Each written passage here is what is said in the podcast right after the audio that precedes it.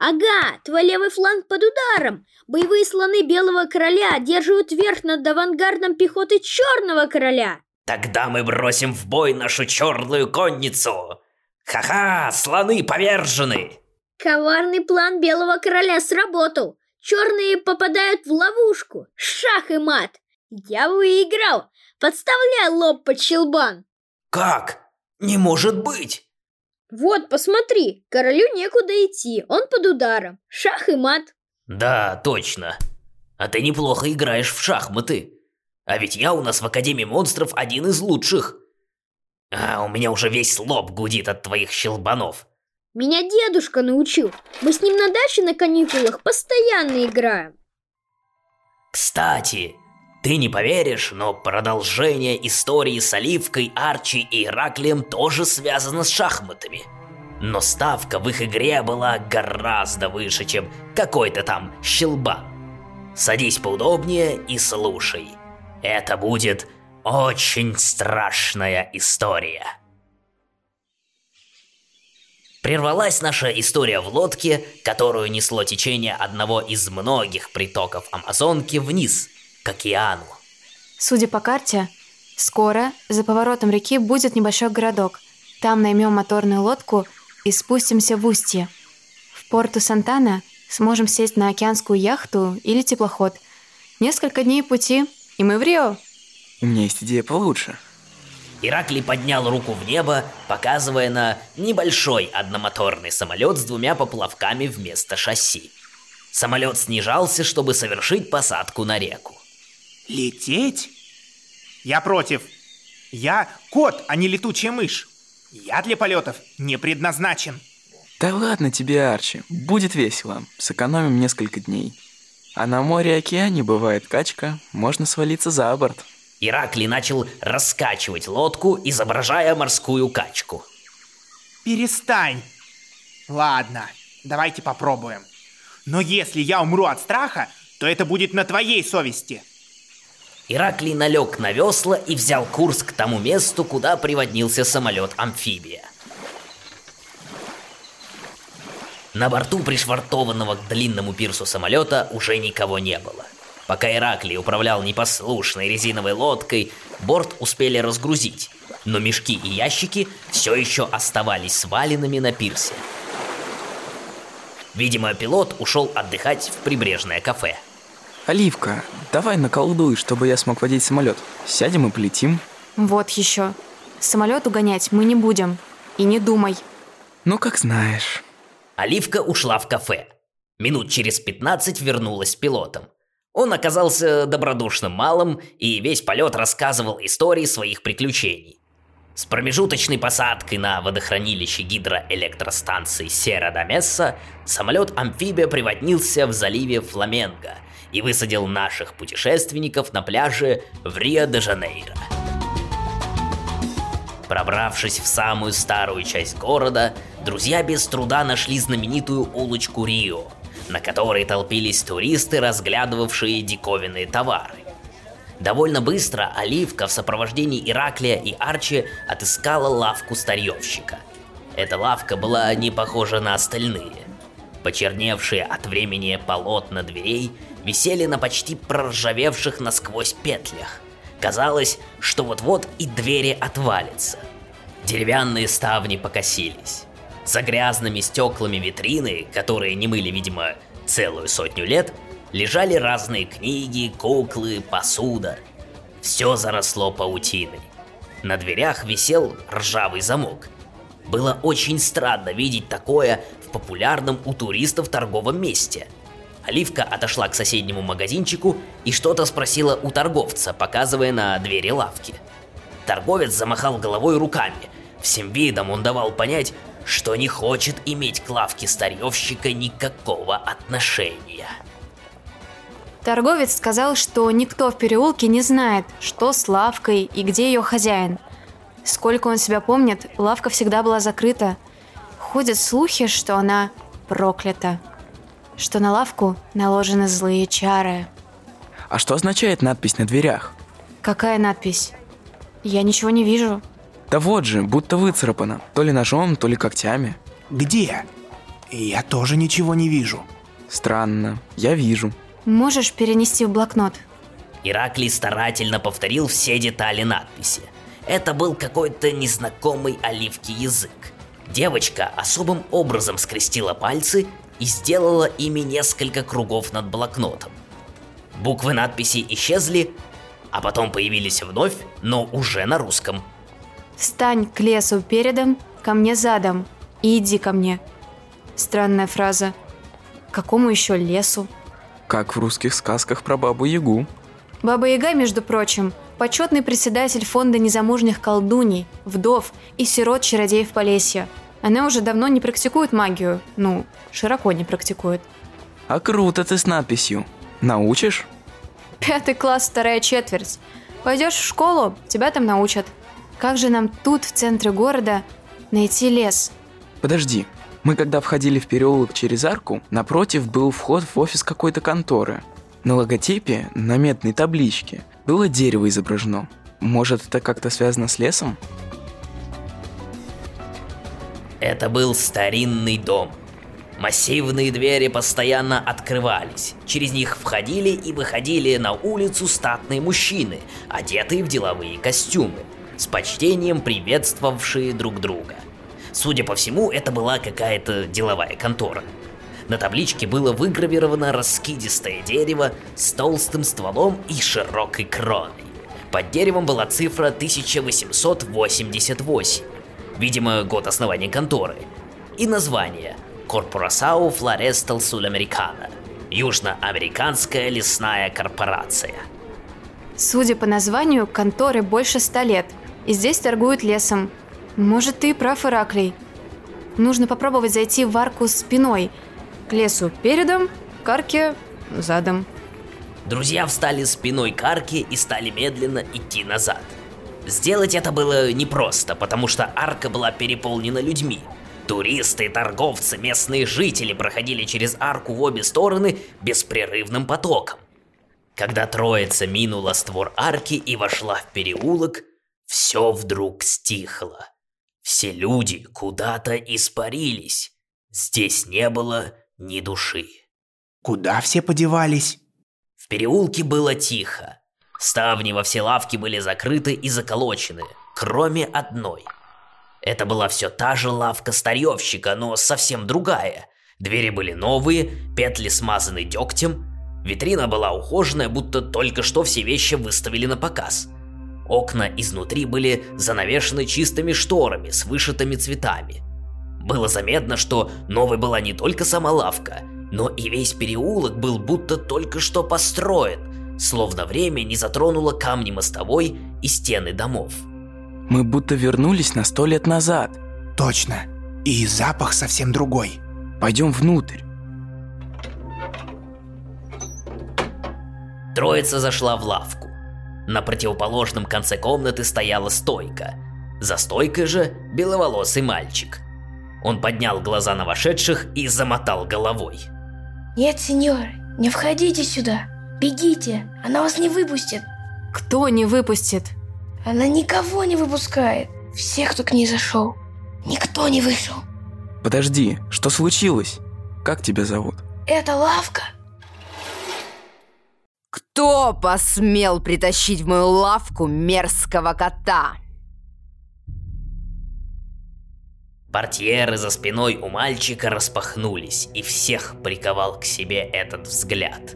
Дикий и холодный одновременно. В дверном проеме стояла женщина в черном. Юбка длинного ажурного платья стелилась по полу. Оливке показалось, что складки юбки будто шевелятся. Черные глаза женщины слегка прищурились и начали свысока разглядывать троицу друзей, перескакивая с одного на другого. Пусть он уйдет. Простите? Кот. Пусть он уйдет. Что такое? Глаза женщины на мгновение округлились в испуге, но тут же вернулись к выражению холодного безразличия. Пусть он уйдет. Или проваливайте все трое. Ладно, ладно. И незачем так злиться. Подожду на улице. Арчи вышел в открытую дверь.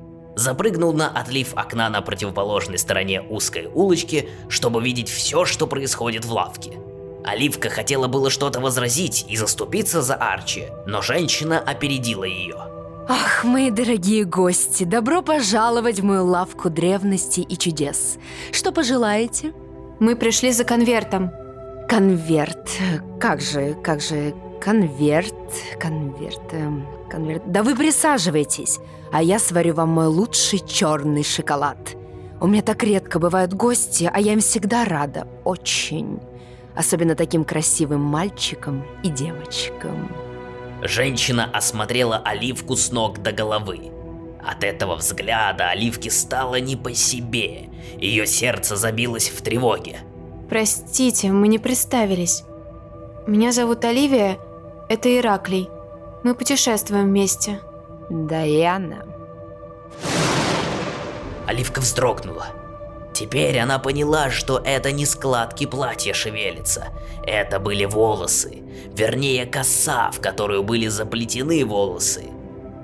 Даяна, черная ведьма пятого уровня, вечно гонимая за мерзкие и гадкие преступления против людей. Однажды Оливка у папы на рабочем столе прочитала ее досье. Даяна, черная ведьма в черном одеянии с черными волосами, заплетенными в косу, служащую дополнительной конечностью, черные когти на руках. При обнаружении в России подлежит немедленному задержанию и суду. Даяна пристально смотрела на Оливку, будто читала ее мысли. Ну что ж, теперь, когда маски сброшены, мы приступим к игре. Вдруг за спиной у Ираклия двери резко захлопнулись. С грохотом захлопнулись ставни. Комната погрузилась в кромешную тьму. Оливка вскинула руки, чтобы создать защитное заклинание, но руки не слушались, будто стали деревянными. Ничего не выйдет, здесь я хозяйка. Здесь действует только моя магия. Ираклий бросился к двери и, нащупав в темноте ручку, стал тянуть, тщетно пытаясь открыть ее. В центре комнаты вспыхнула свеча. Скудный свет упал на стол, на котором стояла шахматная доска. Искусно вырезанные фигуры будто замерли в ожидании грядущей битвы.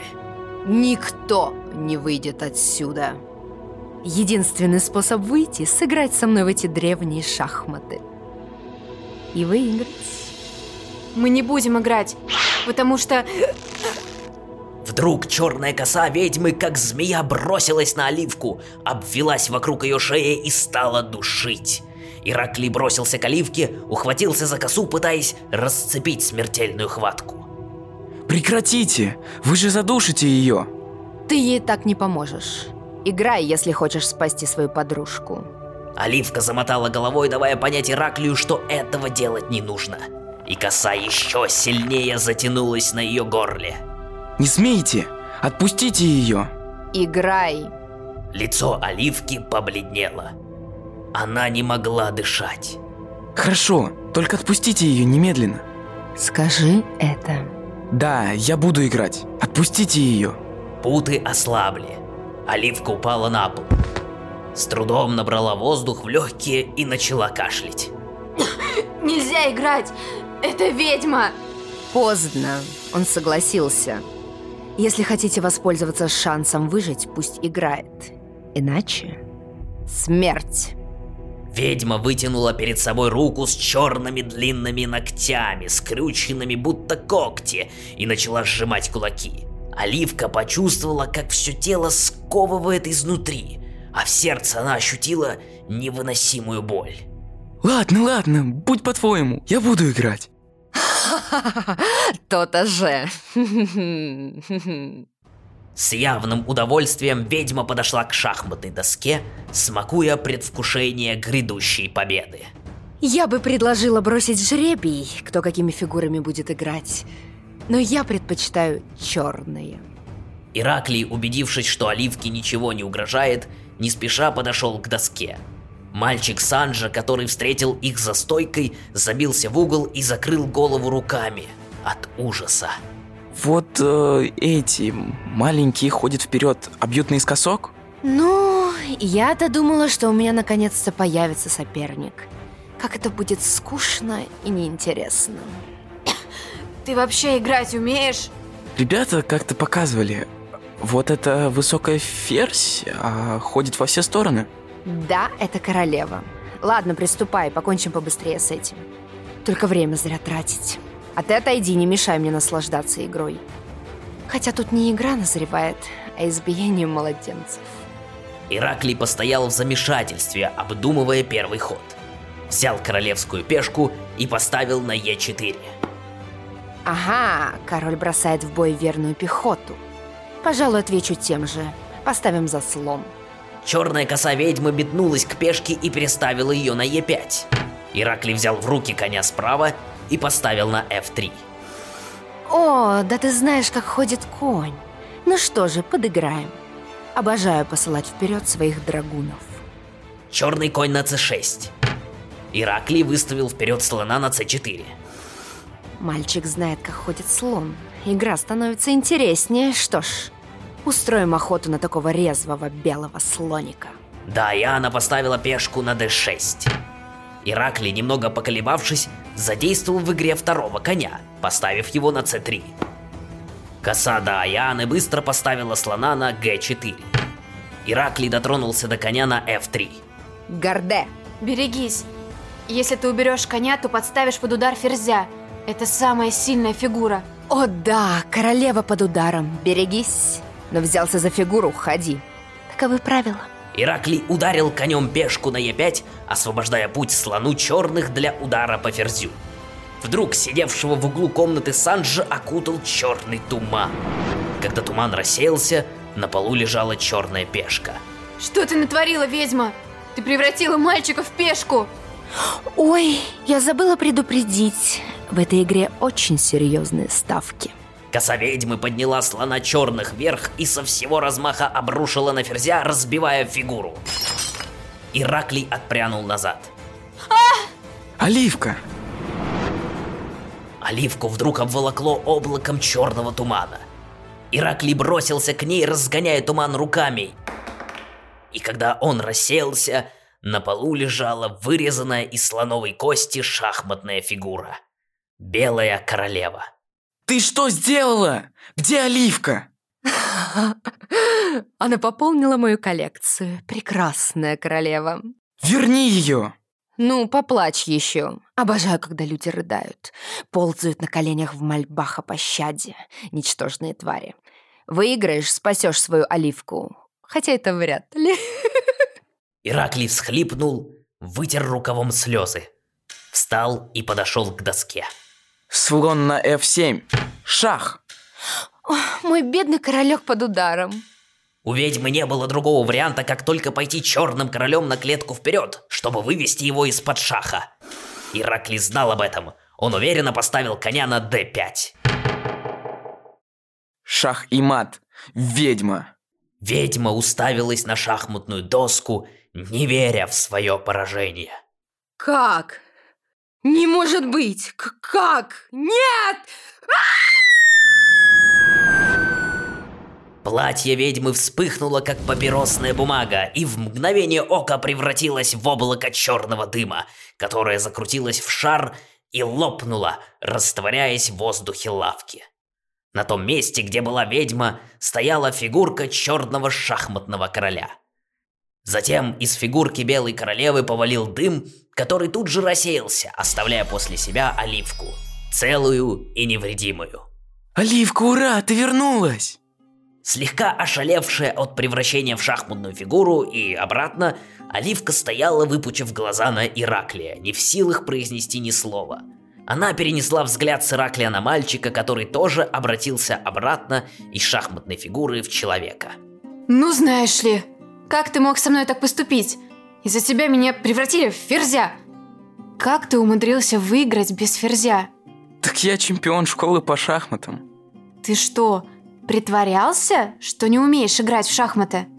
Надо же было как-то усыпить бдительность этой корги. Я как доску увидел, сразу прикинул, что если она сильный игрок, я могу и не совладать с ней. Но если она подумает, что я первый раз играю, то, может быть, и пропустит хитрый ход. Мат Легаля в семь ходов, 18 век. Белые начинают и выигрывают. Пока ребята обменивались впечатлениями от дебюта, они не заметили, что не только Санджа превратился обратно в человека. Рядом с ним стоял седовласый старик. Как же мне отблагодарить вас? Вы спасли меня и моего внука Санджо. Спасибо вам. Всегда пожалуйста. Сеансы одновременной игры по четвергам в клубе четырех коней. Простите, как вас зовут, дедушка? Да, я не представился. Гарсия Велюо, торговец древностями, диковинами и волшебными предметами. Чем я могу быть вам полезен? Мы пришли за конвертом. Ах да, конверт в обмен за плату. Конечно, с вас я плату не возьму. Сейчас принесу. Старик вышел через портьеры в заднюю комнату. И только сейчас все услышали, что в дверь кто-то царапается. Арчи! В распахнутую дверь влетел Арчи. Все в порядке? Как только двери ставни захлопнулись, я пытался попасть внутрь. Выбежал в арку, чтобы забежать с другой стороны дома. Но, но чудеса! Опять оказался у дверей лавки. Пытался влезть через печную трубу, но через нее опять очутился у дверей лавки. Это все колдовство ведьмы. Санджа, ты как? Я в порядке. Как же произошло такое несчастье? Откуда ведьма взялась? Три дня назад пришел парнишка, судя по акценту американец, принес сосуд в обмен на конверт. Когда он ушел, дедушка велел мне поставить его на полку в чулан. Я споткнулся и выронил сосуд. Крышка отлетела в сторону. Из сосуда повалил черный дым. Когда дым рассеялся, осталась ведьма. Начала хозяйничать в лавке, грубить дедушке. Я пытался ее прогнать, но ничего не получилось. Тогда дедушка предложил ей сыграть волшебные шахматы на лавку, но проиграл. Превратился в шахматного слона, в того, которым Ираклий поставил мат ведьме. Я хотел сбежать, но ведьма заколдовала лавку и переулок. Я выбегал в арку, чтобы убежать в город, но через арку опять попадал к дверям лавки. Еще ведьма начертила на дверях надпись чтобы заманивать к себе в лавку путников. Составила меня ей прислуживать. Спасибо, что выручили нас. Так, пожалуй, мы эти шахматы с собой заберем. Отвезу дедушке. Пусть он положит на хранение свой чуланчик.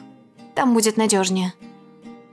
Тут из-за портьеры появилась фигура старика. В протянутой вперед руке он держал все тот же желтый конверт.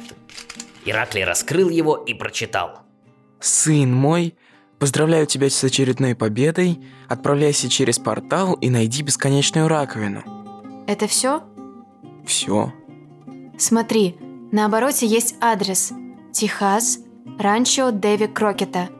А что за портал? Где искать раковину? Вдруг письмо в руках Ираклия вспыхнуло. Опасаясь ожога, он выронил его. Письмо упало на пол лавки и закружилось по кругу, закручивая дым от бумаги в воронку. Ну, вот и портал. Вперед! Спасибо, сеньор Вильё. Спасибо, Санжа.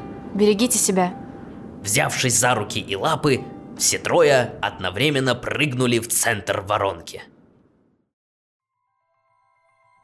И что дальше? Куда они попали? А попали они в самую страшную пустыню на Земле. Но про это я расскажу тебе завтра. И поверь мне, это будет очень закрученная история.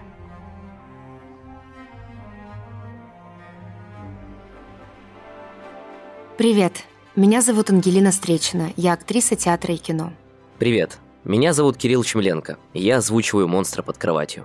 Хочу напомнить вам, что подкаст «Монстры под кроватью» поддерживает благотворительный фонд «Дом с маяком».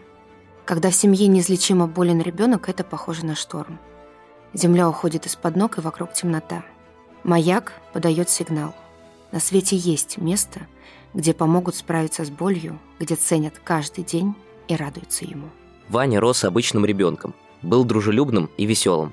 В пять лет мальчику провели плановую операцию, после которой у него неожиданно начались судороги и остановилось дыхание и сердце. Сейчас Ване 18 лет. Он не может двигаться и разговаривать, а питание получает через трубку в животе – гастростому.